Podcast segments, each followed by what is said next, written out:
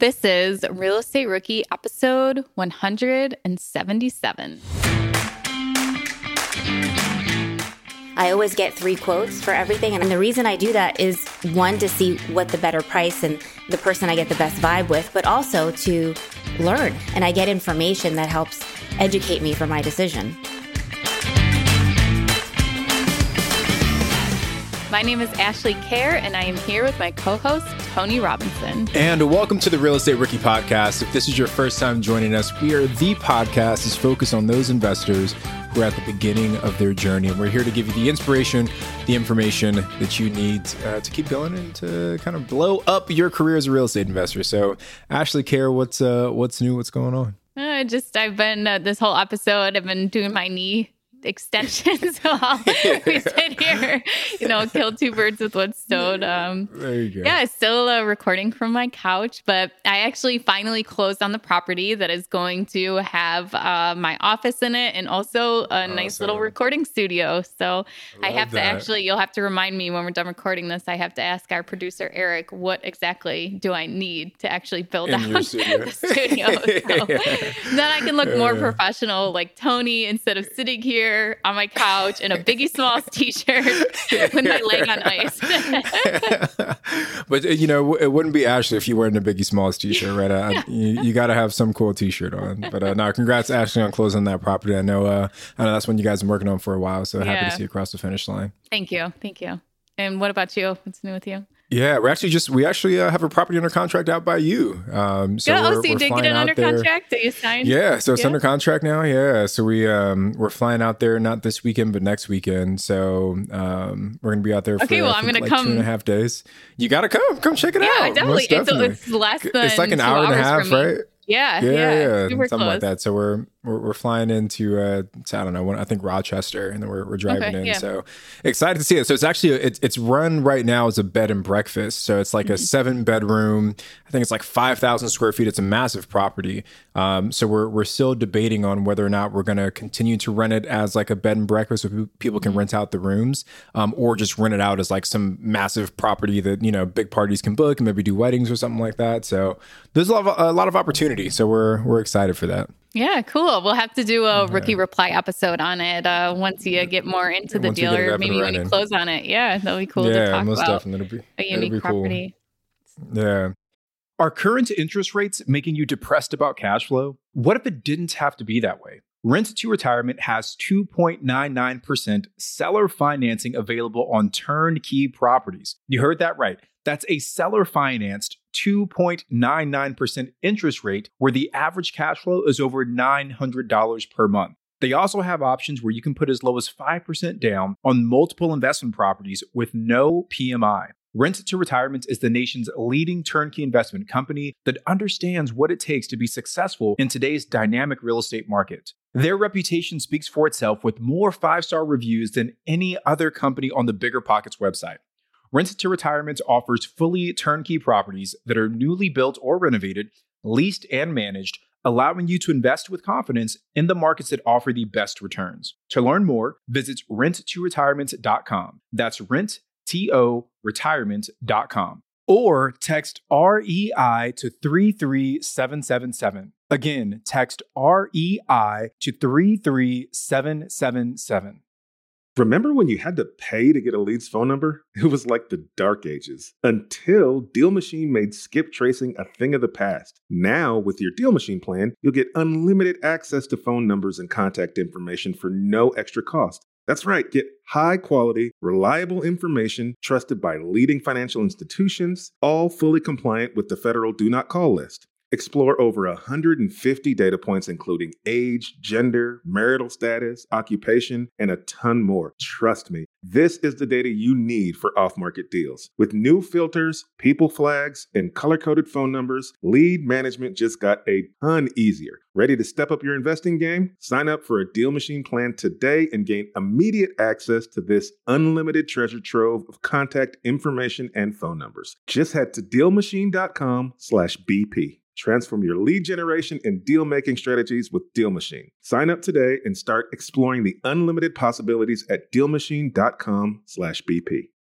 Do you ever feel like your vacation rental sits empty too often, missing out on potential income? Look, you're not alone. Many property owners struggle with underperforming bookings and the complexities of property management. But here's some good news Vacasa outperforms other property managers in 92% of the markets they operate. They've helped homeowners like you increase their bookings by an average of 24%, turning those empty days into profitable opportunities. Want to see what your earnings could look like with Vacasa? Visit biggerpockets.com slash Vacasa, spelled V-A-C-A-S-A, and get a free personalized income estimate today. That's biggerpockets.com slash Vacasa. Today we have Tammy Skeath on, and she is an investor out of California, but actually bought her first property in Florida. And she mm-hmm. talks about how she used an, another investor's blueprint to build out her first property and how she has grown and scaled to 17 properties now. Also, if you're interested in 1031 exchanges, she does a great job of modeling how she's been able to use that tax advantage to really build her portfolio. Yeah, Tammy. So Tammy's got like a crazy story, right? She talks about gang houses, uh, buying houses with no sub meters. Uh, there's a, a, long story about a burrowing owl. So if you haven't heard of about a burrowing owl, you're going to learn about that today. Uh, but I, I think at at the heart of Tammy's story is just this lesson of not shying away from problems that other investors are afraid of and she's really used that to her advantage. And the other thing that really stood out to me during her story is just her her her thoughts on goal setting. And you know we kind of talked a little bit uh, throughout the episode of how that's played a, a, big role for her as well. And ash i guess one question for you right? So you know we're, we're like three months into the or now four months into the year. Like what like i don't know like 10 years from now where does where does ashley Kehr? Where do you want to be? Because I, I, shared mine on the podcast but you didn't you didn't share your story. What's what's what's ashley's 10 year goal? That's because that's so hard for me to look 10 years from now. It's hard for me to even look two years from now but yeah. honestly my 10 year goal i think would be to let's see how old will my kids be? Like 15 16 and mm. 18 mm. so i think my goal will be to work 15 to 20 minutes a day, maybe an hour, mm-hmm. but still yeah. have so many things going on in the background, but I just don't need to be involved. And I am that mom that's driving her kids to football practice, to yeah. snowboarding, to all these different things. And then just being able to be super spontaneous with them. Mm-hmm. Um, I liked how Tammy says in this episode with goal setting is how you pick like even the silly little things yeah. that can motivate you to totally. to get things or to change things and that's like i had this revelation when my during covid my kids went to private school and we had to drive the kids every day to school and my first thought was like ugh i have to drive them to school every single morning and then someone said a friend had said to me i get to drive my daughter to school every morning yeah. i get to spend that time with her my whole mindset shifts so that's kind of my 10 year goal is and I think that will actually probably happen before that because I think I'm pretty um I get to do a lot of things now with my kids as far as yeah. driving them around except for as of right now in time because I sold my car and don't have a new car yet and I'm on crutches so I don't drive them anywhere at the moment but yeah. but yeah but so, that's the goal um, yeah that's uh just financial freedom, time freedom, even more. So I think that's one thing I'm trying to balance right now is like, how much money do I actually want to have? And is it worth giving up more time to time. get that amount mm. of mm-hmm. money? Yeah, so. totally. And it, I shared I shared in the episode, but I share again now. My my goal is to get to one billion dollars worth of short term mm-hmm. rentals um, over the next ten years. Um, but you know, very much like you, I want to do that, but still maintain the the time freedom and flexibility um, so like our, I think our goal right now is to to accomplish that by creating a fund that focuses on buying and acquiring short-term mm-hmm. rentals um, and you know, when you have a fund structure, you're able to kind of put the team in place to yep. manage most of the day-to-day operations. So you know that way I can focus on podcasting and you know writing our books and all the things that I really enjoy doing, and then kind of have a team in place behind me to to manage uh, most of the day-to-day. So if you guys want to learn more about you know when that fund ever comes, it's, not here yet, but follow me on Instagram at Tony J Robinson. Um, and if you want to see Ashley act spontaneous, you can follow her uh, at Wealth from Rentals and and see her crutching around the the Western New York. You know what's funny, Tony, is like after my surgery, I didn't go on Instagram. I, th- I don't even think it was a week. I think it was like five days maybe. And I didn't go on any social media. I can't even tell you how many people text me, "Are you okay? Like, did something like where are you?" so I decided. I, it was last night actually. I decided to get back on. I started adding to my stories, and someone yeah. messaged me um, and said, "Oh yeah, you're back on Instagram." You're I was like, yeah, I couldn't handle all the people texting me. Are you still alive? this is easier. Okay, well, before we bring Tammy onto the show, we have to say a very happy birthday to Tammy's mom because today mm. is her birthday. So happy birthday. And I happy hope you are so proud and excited to hear your daughter on this episode. So let's bring Tammy onto the show. Tammy, welcome to the show. Thank you so much for joining us. Can you start off with telling everyone a little bit about yourself and how you got started in real estate? Sure. First of all, thank you guys for having me. I really feel very honored and privileged to be here because BP has done so much for my life, and um, I I really feel like it's changed the trajectory of my life. And so, thank you guys for everything you do. Um, yep, my name is Tammy Skeath, and um, I grew up in New Jersey. Um, single mom. I grew up in the projects, very pretty poor, um, and I was given opportunity to go to college on a scholarship. Um, I ended up studying acting because there's a lot of money in that industry. um, not not for a struggling actor at least. And so I, I, but i started hobbling by doing films commercials voiceover. Um, i ended up in la uh, I, I did i was a working actor for about 10 15 years. And then i had kids and my priorities changed. And my husband and i were looking for something that I could do that would give me flexibility. And that's where real estate came in. And um, I, I did my first deal and then I was hooked. And, um, and now, you know, we're, we're on our way. Tammy, what made you decide that real estate is what you're doing next? Was there a book, a podcast, uh, somebody in your life that kind of introduced you to real estate as an option? Yes. So growing up, I my grandmother had one uh, rental property, and as a little kid, I would go with her um, to the different apartments. It was like an eight unit, I think, and uh, she'd knock on the door, and people would give her money. And so I thought that's pretty cool. Um, nobody does that for my mom, um, and so uh, I had that in the back of my mind that th- that was that was something people did. And then I had a cousin um, in Florida who uh, was doing very well in his life. And I knew that he was um, involved in real estate. And actually, my first deal was something that he it was a was a deal that I basically replicated. Um, I knew he had done this deal, and I said, um, "Can you give me all the information on what you did?" And I I did a step by step process. I just carbon copied what he did, and that was my first deal. And I don't know if that's the best way to start, but um, once I did that, then I became familiar with real estate, more of it, and I started listening to podcasts. I came across BP, and that led me to um, get more involved in real estate. You know, Tammy, it's funny that you say that you like copied this family member to get started in real estate investing because I did the same exact thing when I got started. Um, so a lot of you guys know, you know, I started investing in the city of Shreveport, uh, Louisiana, or as my co-host Ashley likes to call it, Shreveport or, or Freeport.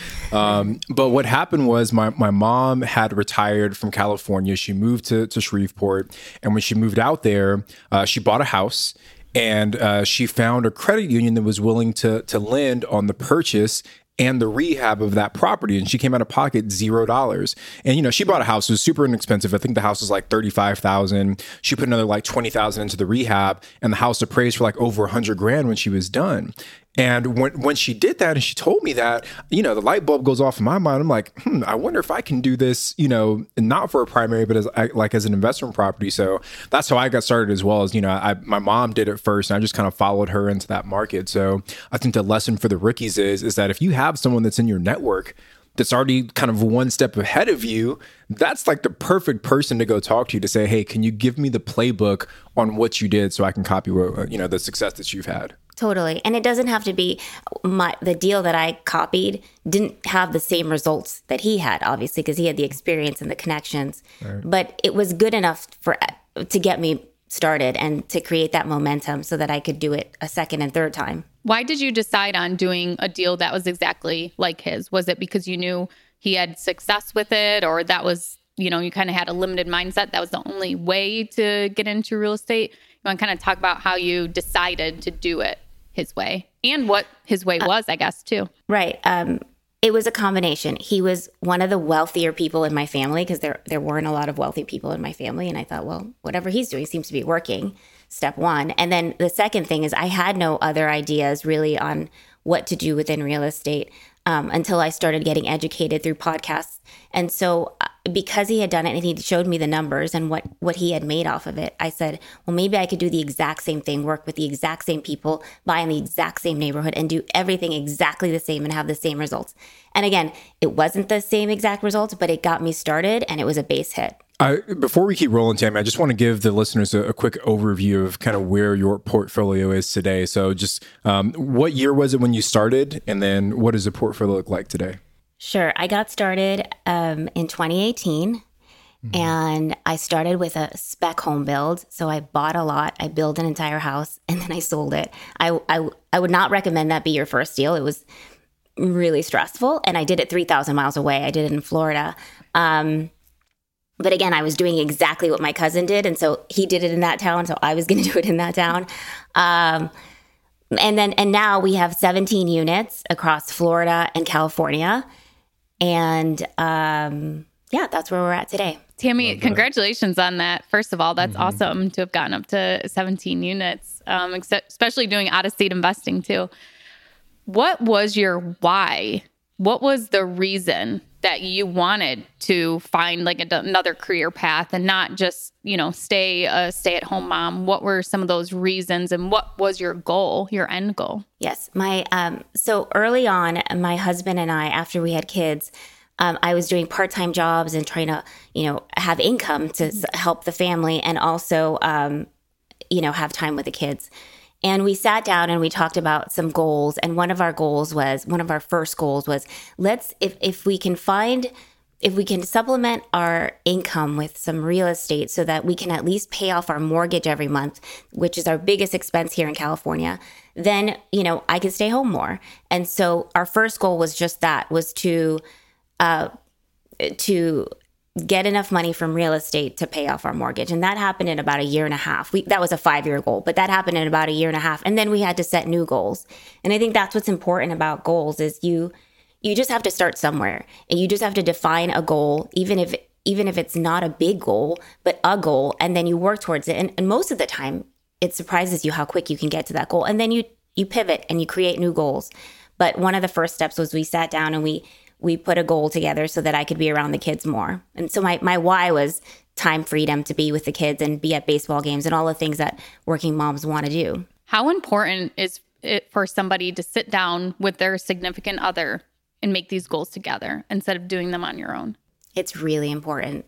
We we we try to connect at least monthly and you know go for a walk on the beach and talk about where we're at with our goals talk about what challenges we're having um, yearly early in the year we sit down and we look at the goals we made the year, previous year and we talk about you know challenges and successes. And it, it one helps our relationship and two it definitely helps our business. What other advice or tips would you have for our listeners who maybe need to get more involved in goal setting and figuring out what their why are, why is? What are some things they can do to because even for me it's hard to look okay 5 years from now what do I want in five years? It's a lot easier for me yeah. to look short term than it is long term. So, yeah. what's some advice you can give to somebody for goal setting? I mean, you achieved your five year goal in a year and a half. I mean, that's pretty incredible. So, what's some action items people can do to kind of achieve the same?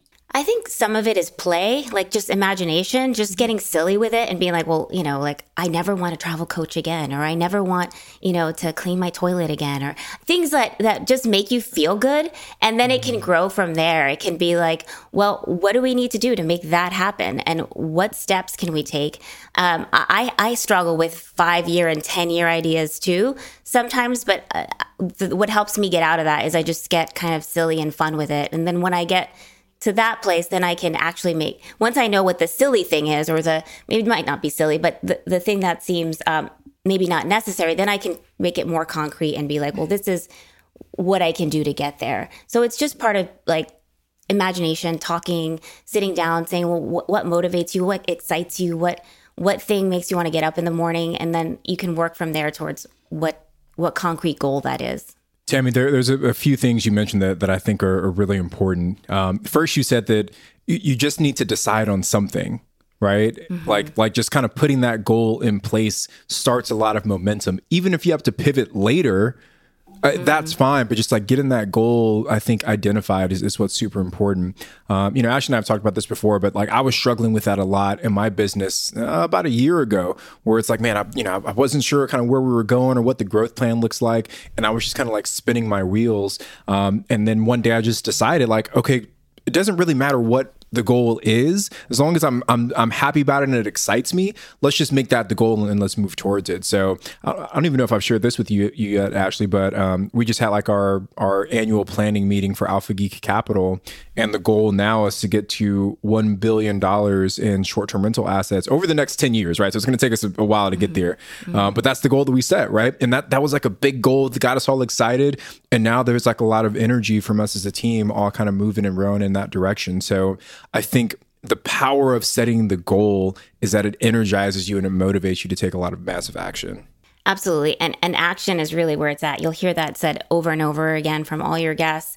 But even if it's small action, everyday action will get you to that goal. Um, I think I heard on the podcast at one point one one guest said, you know, you'll either win or you'll learn. And so even when it's not a win and you fail, you'll learn something from that process. And that and and, and like they say you learn more from that failure than maybe you do from your wins. And so action um and i would say that early on like one of the reasons why i chose my cousin and why i just replicated his deal was because i, I knew the steps that he took. And so I, it was easy to be like well he did this first so i'm going to do that. Then he did this so I'm going to work on that.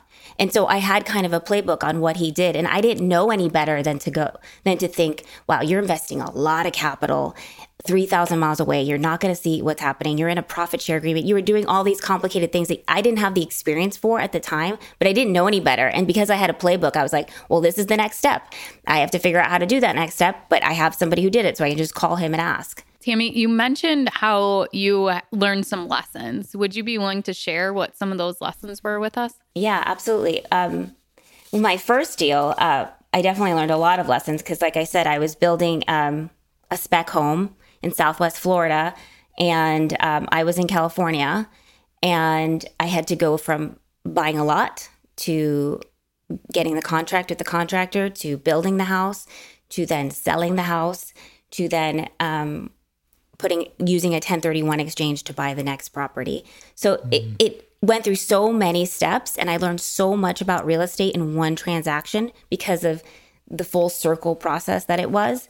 Um, but some of the lessons I learned, oh God, I learned so many lessons. But one of the early ones I learned was when you're, I was buying, I had to buy a lot. And when you're buying a, a lot of land in Southwest Florida, there's lots of endangered animals there for those who don't know um, there's burrowing owls there's tortoises there's there's different animals that the state is protecting and so if you happen to have land where an animal at some point uh, was there, built a nest, even if they're gone, even if it's flooded, if there was an animal there that had its home on your property at some point, they put a stake in the ground, a white stake like a cross, saying this area is protected. So I um, was looking for lots in this neighborhood that my cousin had invested in. They had it was one of the better neighborhoods in this town. Uh, it's it's near water and um, it's, just a really nice neighborhood. And I noticed this one lot that was about twenty percent less expensive than every other lot in the neighborhood. And I didn't understand why, but it was in a great neighborhood on a great um, area. So I, I I drove by it. I went to Florida. I drove by it, and there was that white stake. And so I asked my cousin. He's like, "Oh, you got to stay away from the the lots with white stakes because it means there's a burrowing owl." And he told me this nightmare story about, you know, a tortoise that moved onto his property, and he had to pay fifteen thousand dollars to get you know such association to come and rehome this tor- tortoise and then when they came to rehome it the tortoise was gone and so then they they um, they, uh, they couldn't move it so then they couldn't take off the classification it was just a, a whole process so I said, okay. So I did a little more research and I found out the details of what having a burrowing owl on your um, property means. And I'm sorry, I'm talking about burrowing owls so much, but I'm, I'm almost getting to the end of my no, story. This is interesting uh, because this is something that's unique to somebody's market, um, you know, that yeah. you may not think about, especially if you're out of state investing. Yeah. So please continue. Right. so, so um, I did some research and I found out that burrowing owls mate for about four to six months a year. And I found out what that time was because during that time, there's a certain amount of feet you can build away from them. And so I figured out that it was far enough on the edge of the property that if we build at a certain time, which was the time we were looking at to build, we wouldn't in, we wouldn't um, interrupt or you know disturb the burrowing owl nest. There was no burrowing owl there, but again, at some point in history, there was a burrowing owl there. So we were able to uh, build our entire house uh, and not disturb the burrowing owl and get this lot for 20% cheaper because nobody wanted to touch it. So we really won when we bought. We really, um, our deal came from our buy and how, how well we were able to purchase it. Because, like I said, the deal didn't end up um, working out the way my cousins did that you know where he made more on his on his initial investment however we were still able to win because of the deal that we made by buying this lot with a burrowing owl nest Tammy, that is a great example of becoming good at something that everyone else is scared of. It's like uh, mm-hmm. foundation issues. How many investors like, oh, foundation issues, no, and then somebody coming in like, I'm going to learn how to fix the foundation and I'm going to become the expert in that.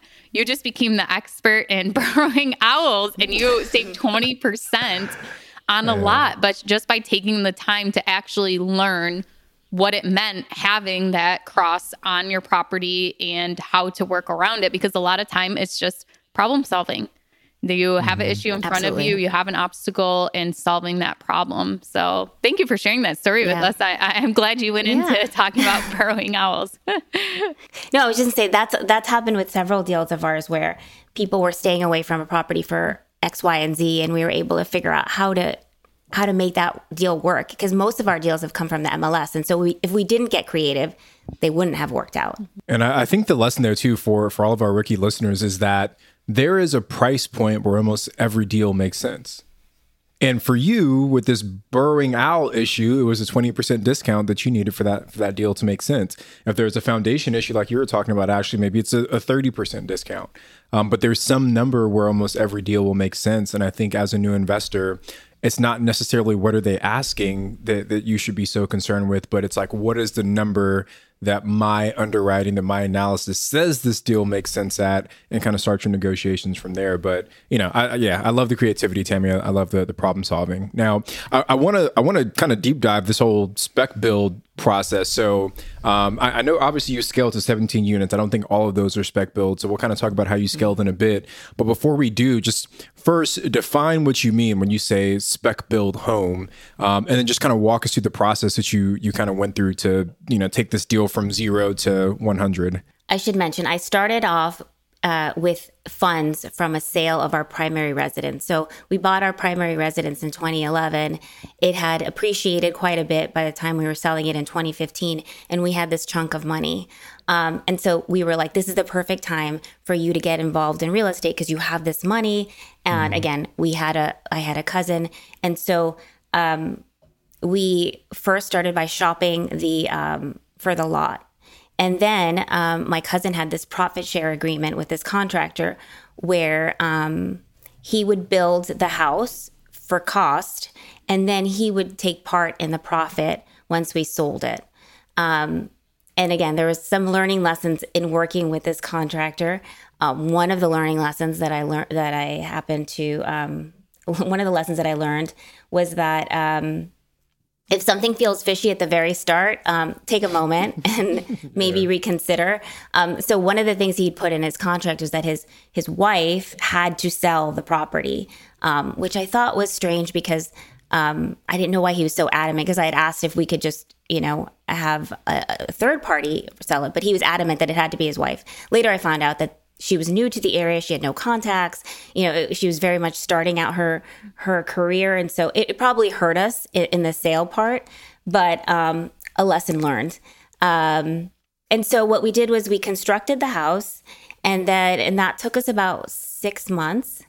And um, and then we put it on the market and we thought it'd sell right away and it didn't. It, it took a little bit longer because of some of the uh, some of the issues. Um, but we were able to sell it, and in the end, we made about ten percent return on investment. And um, again, I probably wouldn't have put that much capital into one deal uh, and put all my my eggs in one basket like that. But it's what I had at my disposal, and it got me started. Can I ask a, a follow up question, Tammy? So I just want to make sure I'm understanding the the relationship between you and this builder. So you went out, you paid for the the land in cash. Is that correct? Yes, I paid for the land so in you, cash. Okay, so you brought the land, and then the contractor brought he he covered all the construction costs, or were you actually paying him to build it out, but just at just at whatever it cost him? Exactly. I, okay. I, paid for everything. That's why I said I don't know if it would be smart to do this otherwise. Okay. But again, I knew no different, and so I paid for the lot and I yeah. paid for all the construction. I he he didn't take it up. It was just cost. So it was just what he gotcha. was paying his subs and for gotcha. the materials. Um, okay. And then when we came to sell it, it was a 60-40 break. So I made 60%, he made 40%. Gotcha. Plus the commission that his wife made. Interesting. Okay. All right. So I'm sure there are some big. So you already named one, right? If things feel fishy at the beginning, that, that maybe that's a red sign. What are some of the other lessons that you learned, kind of going through this new build out phase that we can share with the listeners? Um, well, again, the the um, the burrowing owl part was a, the, the part of the lot and then the building again i didn't know much about construction and so i mm-hmm. really used this time to get educated so mm-hmm. i'd ask him a ton of questions i mean he was probably sick of hearing me but he would say well this is going to cost this and if we do it this way it's going to cost this and i'd be like and then i'd have him break down to me why that costs that much and why this happens and why we need this or can we do that and, and he would I got a full education on what building a house was. So, and that came for free for me because well not for mm-hmm. free i obviously invested in the deal but it was a, a perk.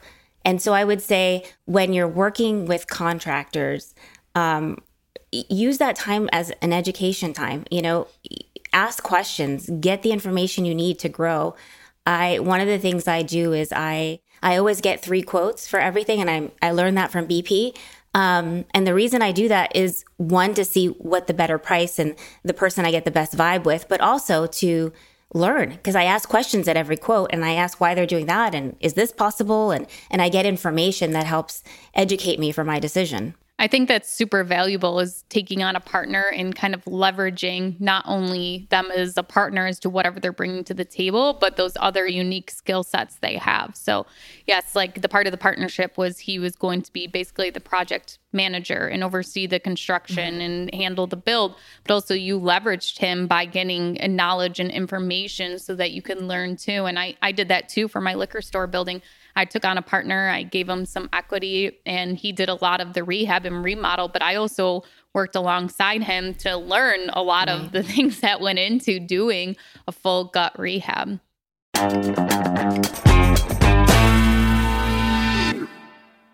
I'm curious, have you been struggling to keep your vacation rental booked? I totally get it. It's tough to manage and keep filled. But we found something that really works. It's called Vacasa. They've seriously changed the game for a lot of the BP audience. In almost every market they're in, Vacasa manages to fill up the calendar more than anyone else. And get this the average Vacasa user sees about 24% more bookings than with other managers. That's a lot of extra income. Curious to see what you could be earning? You can get a personalized income estimate right there. I think you'll be pleasantly surprised at what Vacasa can do for you. Check out biggerpockets.com slash Vacasa, spelled V-A-C-A-S-A. Biggerpockets.com slash Vacasa.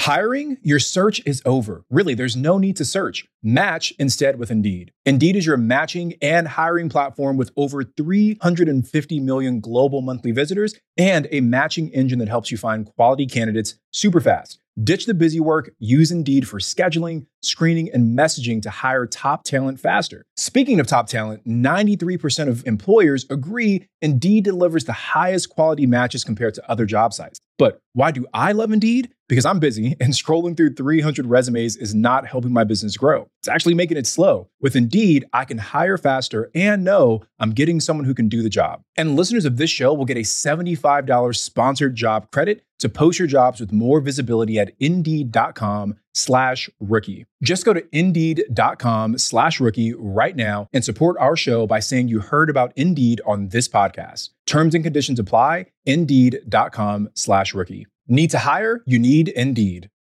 Whether you need to buy or sell, or you're just obsessed with looking at homes for sale, Redfin's got you covered. Redfin updates their listings every two minutes to help you see new homes first. And they give you personalized recommendations based on the homes you like, so you can find the home that's just right for you, whether that's a cabin, a craftsman, or a castle. With the top rated Redfin app, you can favorite homes, share listings with others, and schedule tours, even the same day, with a local Redfin agent who can help guide you through the whole home buying process. And if you're looking to sell, Redfin agents have the experience to help get you the best price possible for your home. That's because they sell twice as many homes as other agents. With a listing fee as low as 1%, Redfin's fees are half of what others often charge, which means you'll have more money to put towards what matters most to you, like your next home. In fact, last year, Redfin saved home sellers $127 million. No matter where you are in your real estate journey, Redfin can help. Download the Redfin app to get started today. Tammy, yeah. are there any other properties that you had that kind of had like a lesson in them too? Um, maybe some issues that came up um, that people should watch out for too? Yeah. Um, I, gosh, I feel like, so one of the things I do is after each property, I take some time and I write the lessons because you'll, you'll forget them. Right. And so mm-hmm. I write down, um, you know, this happened, didn't feel good. this is what I've learned. This is what I'll do next time. Um, and just writing it down will help cement it because when you hit these bumps in the road, they hurt. You know, they're like, oh, is it me? Like, why did that happen? Um, like, am, am I not supposed to be doing this? And if you can take that lesson or take that hardship and write it down and think about what you would do different next time, then it's actually not a waste. It's actually something that you can um, use to to make you a better investor. Um, and yeah, I've I've had plenty of uh, of you know when we we bought um, a fourplex um, after a couple of properties after the the spec home. And I, you know, I I work with I had to work it was a full pretty much full gut remodel. And I had to work with lots of contractors. And one of the things that I learned is that contractors are people too. And and I think as a woman you walk into a job site and it can be a little bit intimidating. It's like walking into a mechanic, you're like, "Well, what are they going to try to sell me? Or how are they going to try to change order me or whatever it is?" And um I, I I've gotten much better and I've learned how to how to have a relationship with my contractors. One of the things I do is I speak Spanish fluently. And so I I speak Spanish to them if I know that's their primary language. I I try to relate to them. I, I, I, let them know, you know, that I'm on a budget and that things need to work out a certain way. And, and I just talk to them like like uh like person to person and I get to know them and I get to know their I know I, I know everybody's name on the job site and um, I I try to build relationships so that so up to now, I haven't gotten cheated by any contractors, and I feel like I've ha- I've built, been able to build good relationships with them. But I still get three quotes no matter what. Yeah, Tammy, I, I want to talk a little bit more about that. Before we do, I just want to go back to the the end of the spec home build. So we know that you it was a six month job. Uh, you made a 10% cash on cash return, but you mentioned that you 1031 those funds into something else. Um, so first, for the investors that aren't familiar with the 1030 with what the 1031 is, can you define that for us, and then let us know where you took those funds? And last piece, you also typically have to hold the property for like closer to a year to be able to 1031. So I'm curious how you're able to kind of navigate that piece as well. So I um, a 1031 is a tax term for basically doing a like a like uh, in kind uh, exchange. So you are um, selling a property and you are reinvesting the profit from that property into another property or land. It can be any kind of real estate investment as long as it's real estate. Um, you do have to keep it for longer in a year, but I we had this for 18 months, and mm-hmm. also we were able to show that you know we had the intention of um, potentially renting it and so we didn't have any issues at, at, that at that point. We spoke to the 1031, the qualified inter- intermediary, and they told us that that would be fine. Mm. Um, and so we we sold it. We used the profit from that, which wasn't which, which you know was a considerable amount of money because a lot of it was cash that we had to invest. Mm-hmm. Um, and we purchased two duplexes side by side um, because our, our long term goal was to really have uh, you know long term buy and hold properties.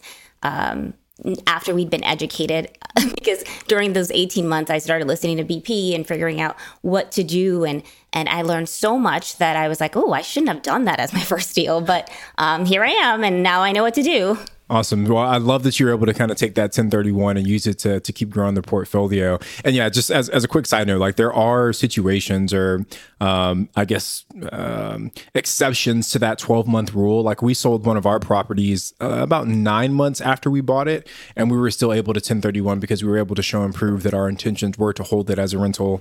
Um, but you know, the market had adjusted, and, and, you know we were kind of capitalizing on that opportunity. So um, the 1031 is definitely a, a way that a lot of people grow wealth fast uh, when it comes to real estate. So thank you for for kind of letting us know how that story ended. So I want to go back to the contractor piece because you mentioned that you're you're good at building relationships, but um, how are you finding contractors? Right, because I think that's yeah. always a struggle for for new investors. It's honestly still a struggle for us. We just had to end a relationship with a contractor two weeks ago.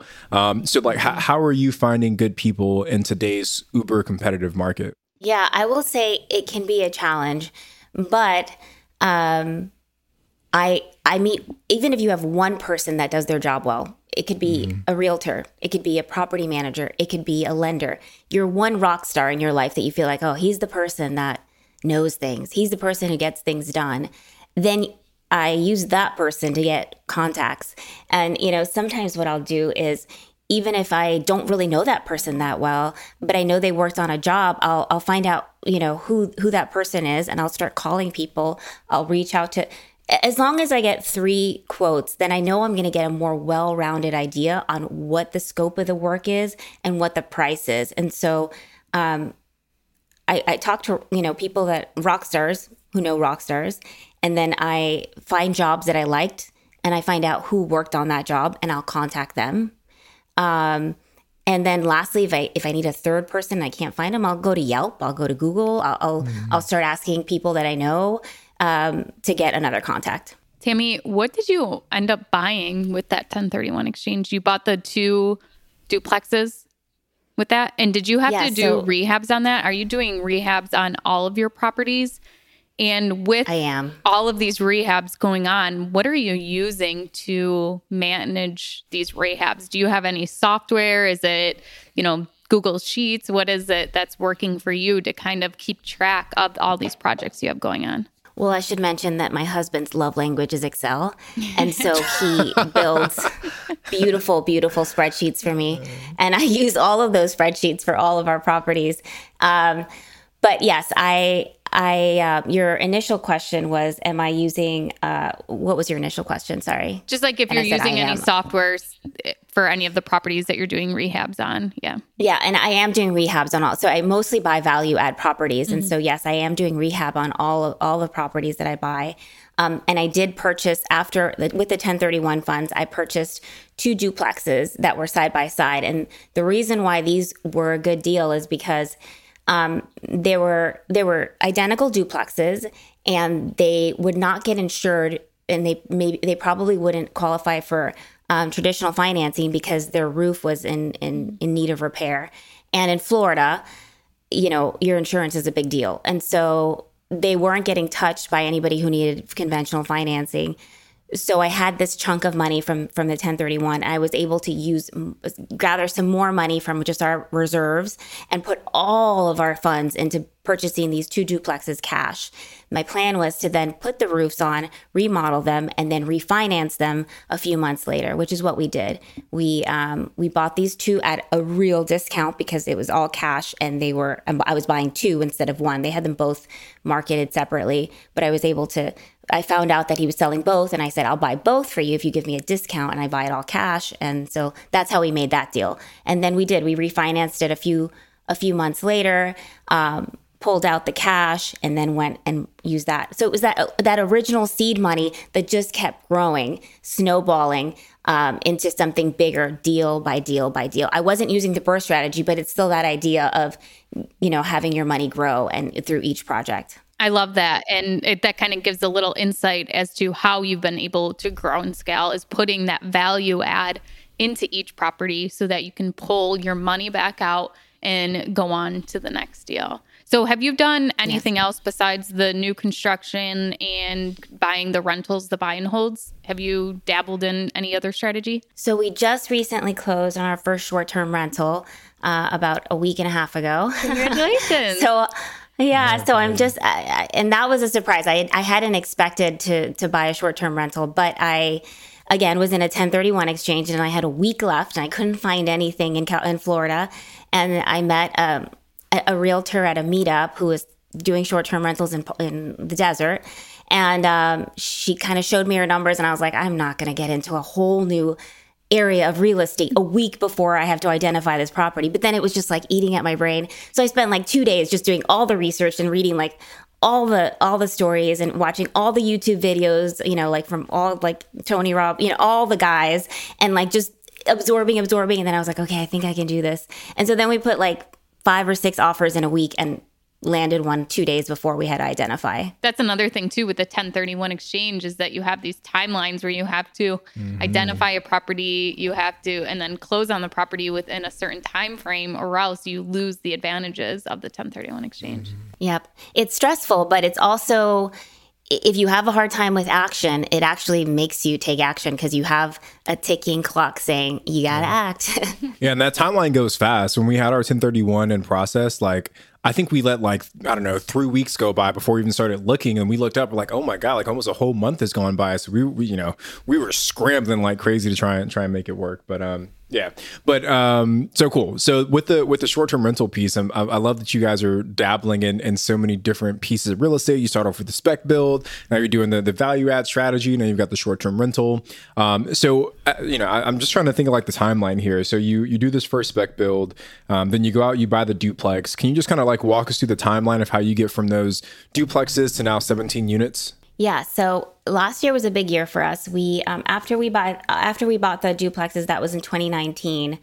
Um, yeah, 2019, and then 2020 uh, we had one property, and that was a big project. That was a fourplex in in Long Beach, California, and that was a complete. That was the one that was a complete gut of the whole building and and had to be all redone. Um, and then 2020 we were able to scoop up two deals. Um, and that was a three unit in in Florida and a five unit in Florida. And the five unit was really interesting because that was um, that was a property that also was just was on the market for a while and nobody had picked it up. And I looked at it. I looked at it several times and I was like, what what why is this property not getting bought? It's a five unit, it's in a great area. And so it, it wasn't submetered for water. So that was one thing. It needed some, it had some deferred maintenance, it had really low rents. Um, but all that stuff could be worked with. So I figured out how to submeter.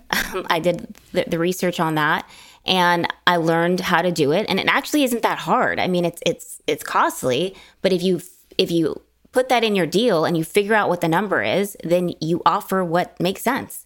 And that's what we did. And that's how we that's how we purchased that one. Man, so you guys are you guys are on a tear. Um, I, I, just want to pick your brain really quickly. So you you were doing a lot of investing in Florida.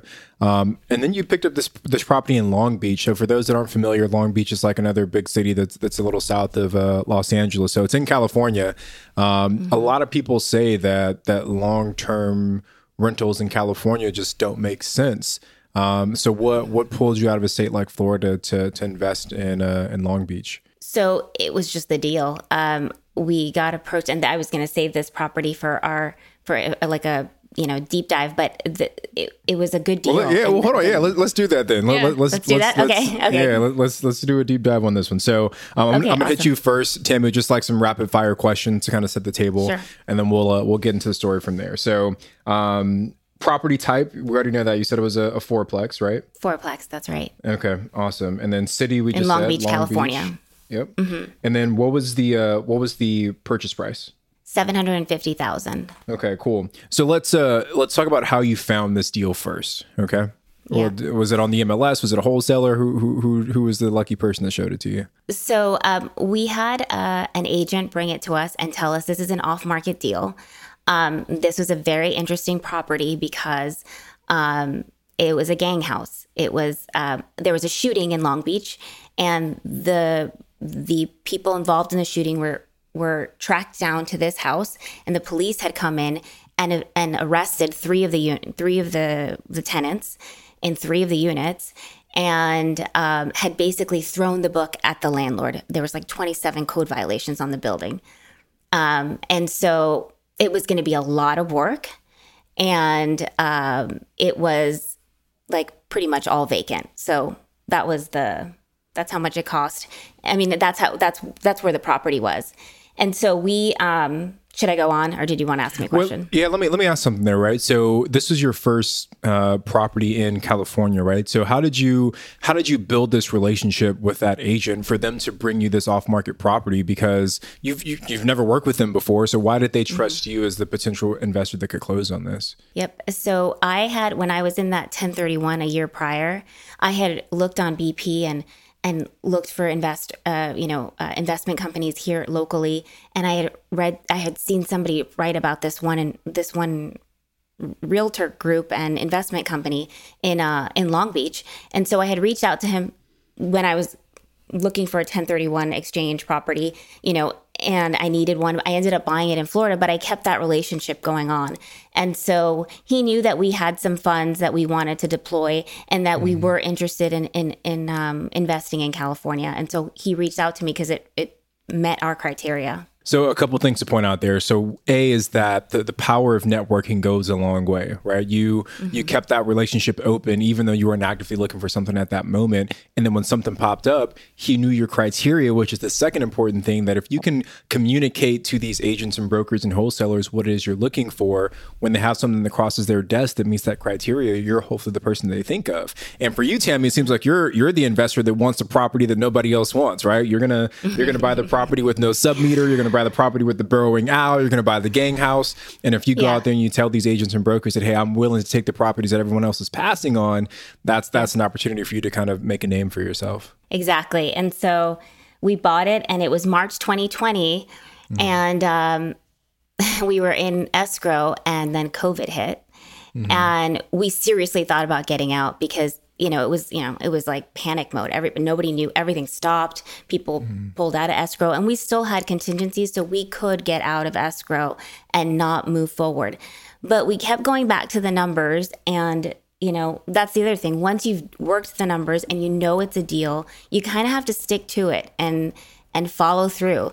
And we came to a really crunchy moment where we were like, "Is this gonna like? Should we just pull out? Like, this is I mean, we're spraying the bottom of our shoes with alcohol, like, and yet we're we now we have to go knock on people's houses and say, "Hey, we're the new landlord." Uh, so we were like, we should probably just pull out, but we just kept looking at the numbers and saying, "No, th- this is this makes sense. This is a good deal. Um, eventually, this this thing will end, and and people will need housing." And and so we we pushed through, and we um, and we closed on the deal. And honestly, it being COVID was a gift for us because we had the pick of the litter when it came to contractors. Everybody was out of work in April 2020. Mm-hmm. All the jobs had stopped. And so we were able to get really good prices. I asked for discounts on things that I hadn't done in a while. Um, I was able to get uh, they finished in a little over 60 days a full gut job on the building uh, i mean it, it, we had a lot of blessings come from the fact that we were in such a precarious time Sorry, really quick. I, I just want you said they finished in 60 days. Yes. How many units were they doing? Were they all four of them? Fourplex, yeah, yeah. We had wow. one left, one one tenant left, and so we were able to cash for keys her, and um, and then we went right to work, and so we had the roof going, the windows that we were demoing, and we did, and again we had contractors willing to work because nobody else, everybody was out of work, and uh, we did it in a little over 60 days. Tammy, can you explain real quick what cash for keys is, please? That's um, when uh, you are in a situation where you have a tenant and they they still have a lease, or you're in a state like California where it's just not not easy to get somebody out once they've been there for a long amount of time, even if they don't have a lease. And so you offer them cash for their keys, and um, you know it's an it's a, it's a number that suits their needs and it's a number that is works with your numbers and is still going to be profitable for you. And so that's what we did with the tenant. We offered her cash to be out. I think we gave her like three weeks and um, and then and she she was you know she was in a building that had 27 code violations and so there was there was mold throughout her unit and there was all sorts of just bad bad scene and um but she'd been there for 20 years and it's amazing how attached you get even if even if the place you're living in is not up to par um and so again it was a relationship i went and talked to her several times and um eventually we would be able to get her out because of the code violations, but because of COVID, that was being delayed. Um, and so basically, I I tried to explain to her, we're you know you're going to be able to use. We were giving her like seven times what she pays for rent, um, and so um, she initially said yes. Then she said no, and then she said yes again. And so um, it took her it took her a little bit of back and forth, but eventually um, she she took the money and she moved to a much nicer area. So that's that's good for her. So Tammy, I want to I want to talk through the numbers before we move on from this deal. So mm-hmm. I know the purchase price was 750. What was your what was your um, capital needed to close in the deal? So what was your down payment and your closing cost? Do you recall? So the total initial investment on um, that property was two hundred and ninety two thousand. It mm-hmm. was a twenty five percent down um, payment, and then the reno was about 105,000. Um, and we are actually in escrow right now for 1.224. So in two years, we were able to double our our initial investment. So we bought it for 750, um, invested 292,000, and are selling it for 1.224. And will um, we will pull out of that deal about six hundred thousand dollars. Wow. So what's uh yeah. Are you going to do is, another 1031 exchange with that then? Yes. Yeah. Yeah. So we will be in a another 1031 here in about 30 days. so what are you guys going to 1031 into with those funds? I'm all ears. I, I don't know yet. Tony, um, you still didn't yeah. have that property in Louisiana. I, I could I could have sold your house in Louisiana. It would have been a terrible return, but the money would have went somewhere. So. Um, but no, yeah, Tammy, that's, I don't know. That that's amazing. So you you were all in for it looks like uh you know somewhere around a million bucks. You're gonna be able to sell for for one point two two five pretty much. Um, slam dunk deal. Can you just can you really quickly can you tell us what the rents were before and what you were able to push them up to in that time? So we again the three units were vacant and then mm-hmm. one unit was seven hundred dollars and mm-hmm. now uh, our the two bedrooms are going for two thousand and the Whoa. one bedrooms are at 1500 yeah wow so it's a great cash flowing asset but one of the things that i didn't mention during this two year process is that we eventually leased up the whole building and then we ended up and one of the lessons learned is uh, be really really good on your leasing and really uh, strict on your on your um, on your uh, criteria and we weren't and uh, we ended up having an eviction during covid which was extremely painful but it was a big mm. lesson learned uh, and so we we now now it's a great cash flowing asset but i think after you go through experience like that you know they talk about those landlords who get rid of properties that cause them pain well even though that property now is a cash cow because i went through that painful eviction experience i every time i bring up that property would just kind of give me like heartburn and so I, at the beginning of this year, I was like, let's just sell it. Like it's already reached our goal. Let's sell it. Let it be somebody else's happy property. And because I just have too many memories left with that one. And it's going to be a great property for this new owner. Yeah, it's like a, a headache property. It caused you a headache once, and then you always think about it. you always think about yep. it that way. Okay, well, Tammy, uh, thank you for sharing that deal with us, uh, and congratulations on it. That is awesome, and good luck with the 1031 exchange. I want to take thank us you. to our rookie exam. So this is where we have uh, three questions, and we are going to um, give you a quiz. Okay. Okay, so the first one is one actionable thing rookies should do after listening to this episode. Um I would say uh, write down a goal. You know, even if it's just by the end of this year, I'm going to have put in 20 offers. Or if it's um, by the end of this year, I'm going to be under contract. Or by the end of this year, I'm going to attend 20 meetups. Or put put down write down a goal and then start taking action towards it. um, just if you take action every day, and I know people say this over and over, and I know it sounds cliche, but it, it really is at the core of being successful. If you take small, consistent action every day towards your goal, it, it, it's it's it's it's foolproof. You will get to your goals, and probably sooner than you expect. Awesome. So, question number two, Tammy What is one tool, software, app, or system that you use in your business? Um, we use apartments.com for all our properties in Florida. That's how we collect rent. That's how we write up our leases. And um, because I have a kind of a mom and pop type property manager in Florida, it really helps streamline that and, and, and create less work for me. We also use Stride for miles, and then we use Wave app for our our uh, bookkeeping, accounting stuff. And for the last question, where do you plan on being in five years? So we're hoping to end the year at 25 units. Uh, it, it's at this point it seems a little aggressive, and but I, like I said, you put it out there. If you don't reach it, you'll still you'll still win if you if you uh, if you grew at all. Uh, but in five years, we'd like to be at 50, 50 units, um, and um, hopefully sooner. So I want to take us to our rookie request line. Uh, so for the, all of you that are listening, if you want to get your question featured on the show, give us a call at 888-5-rookie Leave a voicemail. We might use it on the show. But Tammy, are you ready for today's question? Yes. Hi, my name is Stephanie. I live in Massachusetts. And my question is Would it be wise to pay down credit card debt before investing in my first property? Or should I go ahead and invest in a property and use the income from that to pay down debt? I am finding it hard to pay it down with the income I currently have. Thank you.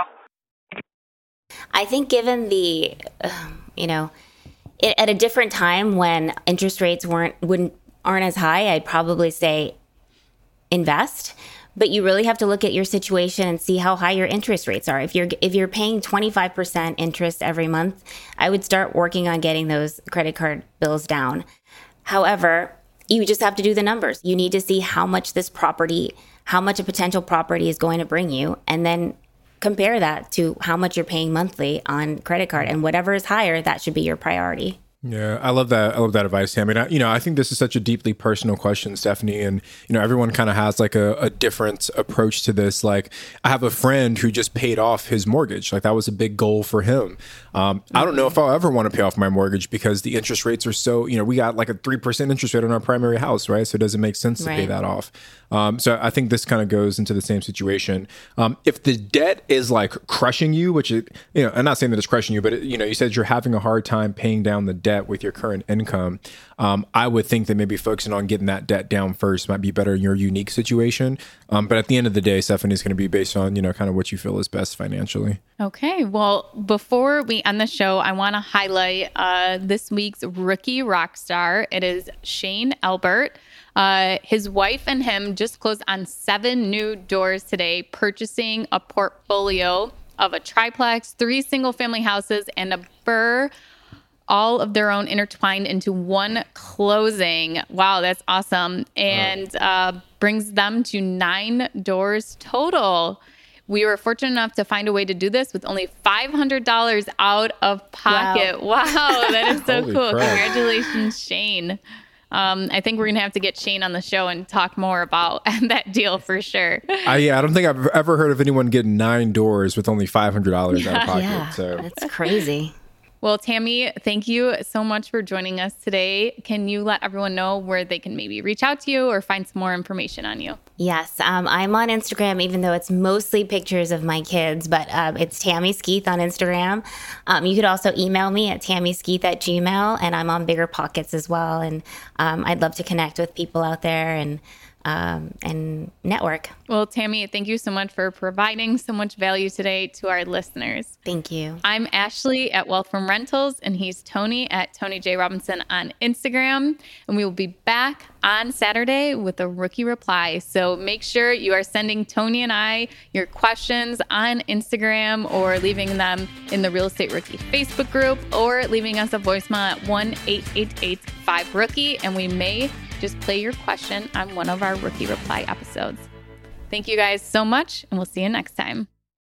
The market is changing and finding your way can be tricky. Rates shift, headlines whirl, but your goal hasn't changed. You want financial freedom. And the best investors know it's not about timing the market, it's about time in the market. If you're ready to get into the real estate investing game or take your game to the next level, finding an investor friendly agent is your next step. With BiggerPockets Agent Finder, you can find the right agent in minutes. Just head to biggerpockets.com slash deals Enter a few details about what and where you want to buy, and boom, instantly match with an investor friendly agent who fits the bill. These local market experts can help you navigate the neighborhoods, analyze the numbers, and take action with confidence once and for all. There's free resources only available at biggerpockets.com slash deals. Get an agent, get the deal, and get closer to financial freedom at biggerpockets.com slash deals. That's biggerpockets.com slash deals to find your investor friendly agent today. The content of this podcast is for informational purposes only. Past performance is not indicative of future results, and all host and participant opinions are their own. Investment in any asset, real estate included, involves risk. Use your best judgment and consult with qualified advisors before investing. Only risk capital you can afford to lose. Bigger Pockets LLC disclaims all liability for direct, indirect, consequential, or other damages arising from reliance upon information presented in this podcast.